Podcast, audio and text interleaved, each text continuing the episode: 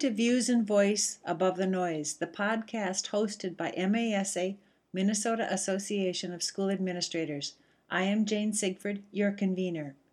Today's topic is about school shootings. We have had several recently that have not only made the front pages, but have spurred student walkouts and protests in Minnesota, across the nation, and in Washington, D.C., that are reminiscent of the civil disobedience of the 1960s. The marches that have occurred across the nation are a real message. First of all, the voices of young people have risen to challenge current practices, which makes me think schools have been instrumental in teaching the rights of citizens in a democratic society. This was true community engagement. A Minneapolis high school student, Ben Yeager, is quoted as saying, We must demand a safer state and a safer nation. We, the students, and we, the youth, are the future. This was in the Star and Tribune, March 25, 2018. I had started writing this podcast before the big march, but the articles in the paper were very timely.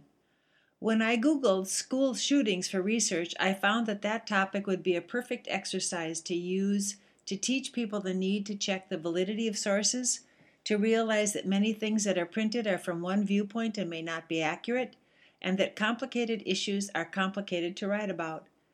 The polemics and emotionality around the issue when one Googles that topic are amazing. Sensationalism and politics behind the topic highlight the need for rational and systematic thinking.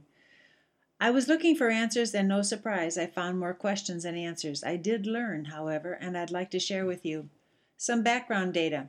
Did you know that, and these numbers are from Wikipedia, the first school massacre in the U.S. happened in 1764 when some Lenape American Indians attacked a school, shooting the teacher, and nine students were killed with weapons other than guns.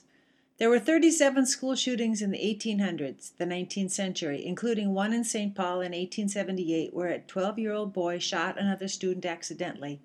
The bullet passed through and the mother did not press charges. In the 20th century, there were 235 school shootings, including one in Blaine, Minnesota in 1960, where a mail carrier shot the principal with a shotgun.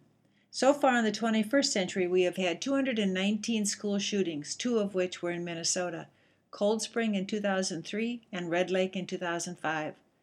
We have had 57 shootings nationwide since 2015. That's an average of a little over 19 a year. 11 schools since Columbine in 1999 have had mass shootings. There are not necessarily more shootings, but they have become more deadly. Schools have been the site of the deadliest shootings in the U.S.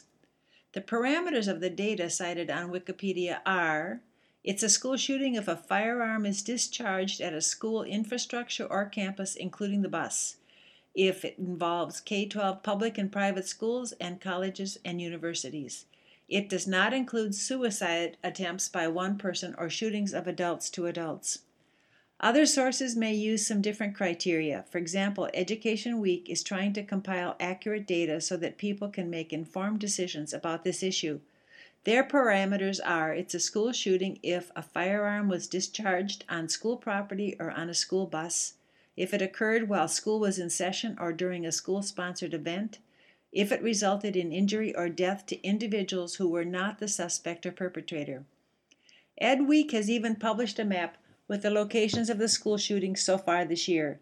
The sites are mostly in the outer rings of the United States California, Texas, Kentucky, which is really not an outer ring, Alabama, Florida, Pennsylvania, and Maryland. But there have been shootings throughout the United States. None of us are exempt. Another source I utilized was BBC as a theoretically unbiased news source. In addition, they provide an international viewpoint apart from the emotionality and polemics of the American press. BBC even incorporated an analysis by our own FBI that showed that shooters were highly likely to be male and acting alone, and that places of education were among the most frequent locations for shootings with multiple casualties. What can be done about school shootings? The opinion of what to do varies by state. A Pew Research study showed that 45% of, of adults were in favor of arming teachers and school staff. In Ohio, individual schools are allowed to decide how staff can protect themselves. Joe Eaton, for example, is a manager of a firm in Ohio that trains teachers how to use weapons if there is an attack. Ed Week has also published five critical questions for us to consider around shootings. Number one, what counts as a school shooting? Ed Week is trying to delimit the parameters around what constitutes a shooting as given those parameters as described above. Two, are school shootings becoming more common? Experts say they are not. However, they are becoming more deadly. Three of the deadliest mass shootings in the U.S. history have happened in the last year. Some good news is that other student victimizations are on a downward trend and fewer students report a fear of harm than in previous years, most recent federal data show. 3. Do school shooters fit a specific profile? School safety experts say that attackers are from all races, ages, disciplinary histories, and family backgrounds. Schools should take all threats seriously. However, there may be a common psychological trend among attackers. Many felt bullied, persecuted, or injured by others prior to the attack.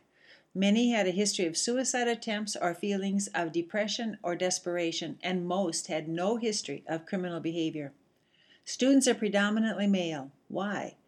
Experts say it's because violence is predominantly a male phenomenon. In rampage shootings, perpetrators often have a sense of damaged masculinity, which is defined as a sense of failure or inadequacy in parts of their life that they linked to male identity, such as sexuality or physical strength. 4. What can be done to prevent school shootings? Psychologists say it's rare that a person just snaps. U.S. Secret Service reported that in 31 of 37 analyzed shooting incidents, the shooter had told at least one person, usually a peer, about their plans beforehand. In 22 cases, two or more people knew about the planned attack in advance. In nearly all cases, those peers were classmates, siblings, and friends of the attackers. What to do? Psychologists advise creation of a system of advanced anonymous reporting.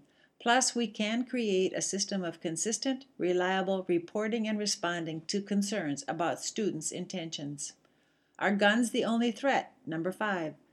No, in 2014, a 16 year old boy injured 21 students and a school safety officer with a knife. The deadliest school attack in U.S. history was in 1927 when 200 pounds of dynamite killed 45 people, including 38 children, and the attacker. However, in my opinion, and it is mine, is that gun violence is a more popular mode of violence in our culture than knives or explosives. Under this heading of what can be done to prevent the next school shooting, I discovered an item from National Public Radio. With the help of many people across the nation, Matthew Mayer, professor at Rutgers Graduate School of Education, and Shane Jimerson, professor at University of California in Santa Barbara, who are both specialists in the study of school violence, created a document, A Call for Action to Prevent Gun Violence in the United States of America. They called for a change in mindset and policy from reaction to proaction. Prevention is more than the security of more metal detectors or locked doors. Simply stated, preparing for shootings is insufficient. Their approach was one of public health. They proposed three levels of work. First level of prevention is a universal approach to promoting safety and well being for everyone.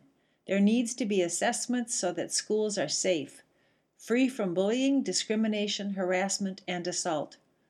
Also, a ban on assault style weapons, high capacity ammunition clips, and products such as stock bumps that make semi automatic firearms function like automatic. Second level, which are practices to reduce risk and promote protective factors for persons experiencing difficulties. To that end, we need adequate staffing, such as counselors, social workers, and community based services, to coordinate school and community based services. Schools should reform school discipline to reduce exclusionary practices and foster positive social, behavioral, emotional, and academic success for all. Institute universal background checks to screen out violent offenders, persons who have been hospitalized for violence towards self or others, and persons on no fly terrorist watch lists. To accomplish this, there needs to be a national program to train and maintain school and community based threat assessment teams that include mental health and law enforcement partners. The third level is one of interventions for individuals where violence is present or appears imminent. We need a national program to train and maintain school and community based threat assessment teams that include mental health and law enforcement partners. Threat assessment programs should include practical channels of communication for persons to report potential threats as well as interventions to resolve conflicts and assist troubled individuals. Remove legal barriers to sharing safety related information among educational, mental health, and law enforcement agencies. Have laws establishing gun violence protection orders that allow courts to issue time limited restraining orders requiring that firearms be recovered by law enforcement when there is evidence that an individual is planning to carry out acts against others or themselves. The report continues to press for Congress and the executive branch to remove barriers to gun violence research and institute a program of scientific research on the topic. The authors contend that well executed laws can, emphasis is mine, reduce gun violence while protecting all constitutional rights. The authors feel that it is time for federal and state authorities to take immediate action to enact these proposals and provide adequate resources for effective implementation. They asked for all parents and youth to join in to advocate for these changes. The authors should be encouraged by the showing of students and adults across the nation in protests, especially for the one on Saturday, March 24th, where the headlines of the strip in the Sunday paper said, Let's make some history. For us as educators, what are the issues? 1. Too many people die in school shootings. 2. Guns are more common weapons than other violent means. 3. How do we protect our children? 4. What can we do? 5. How do we start? 6. Does Minnesota have a comprehensive plan for dealing with school shootings? 7. Do Minnesota's schools have a unified approach to prevention? 8. Should we have? 9. Can we create a public health approach to support for schools to incorporate a community based program that builds in prevention and proaction? These are big questions and concerns. I must say, this was a difficult podcast to research and write. As an educator, I never dreamed I would be dealing with such issues. I have always felt more like Parker Palmer in his book Courage to Teach, who started his book with I am a teacher at heart, and there are moments in the classroom when I can hardly hold the joy. We all, I think, wanted to be educators to make a difference, to help our students grow and live happy, successful lives. Instead of dealing with issues of learning and teaching, we are dealing with a basic human need of safety. What's our next step? Ideas? Please feel free to email me at jlsigford at comcast.net or leave a message on the MASA website. I leave you with words from my friend Dr. Seuss. You have brains in your head, you have feet in your shoes, you can steer yourself any direction you choose. You're on your own, and you know what you know, and you are the one who'll decide where to go. Thanks for listening.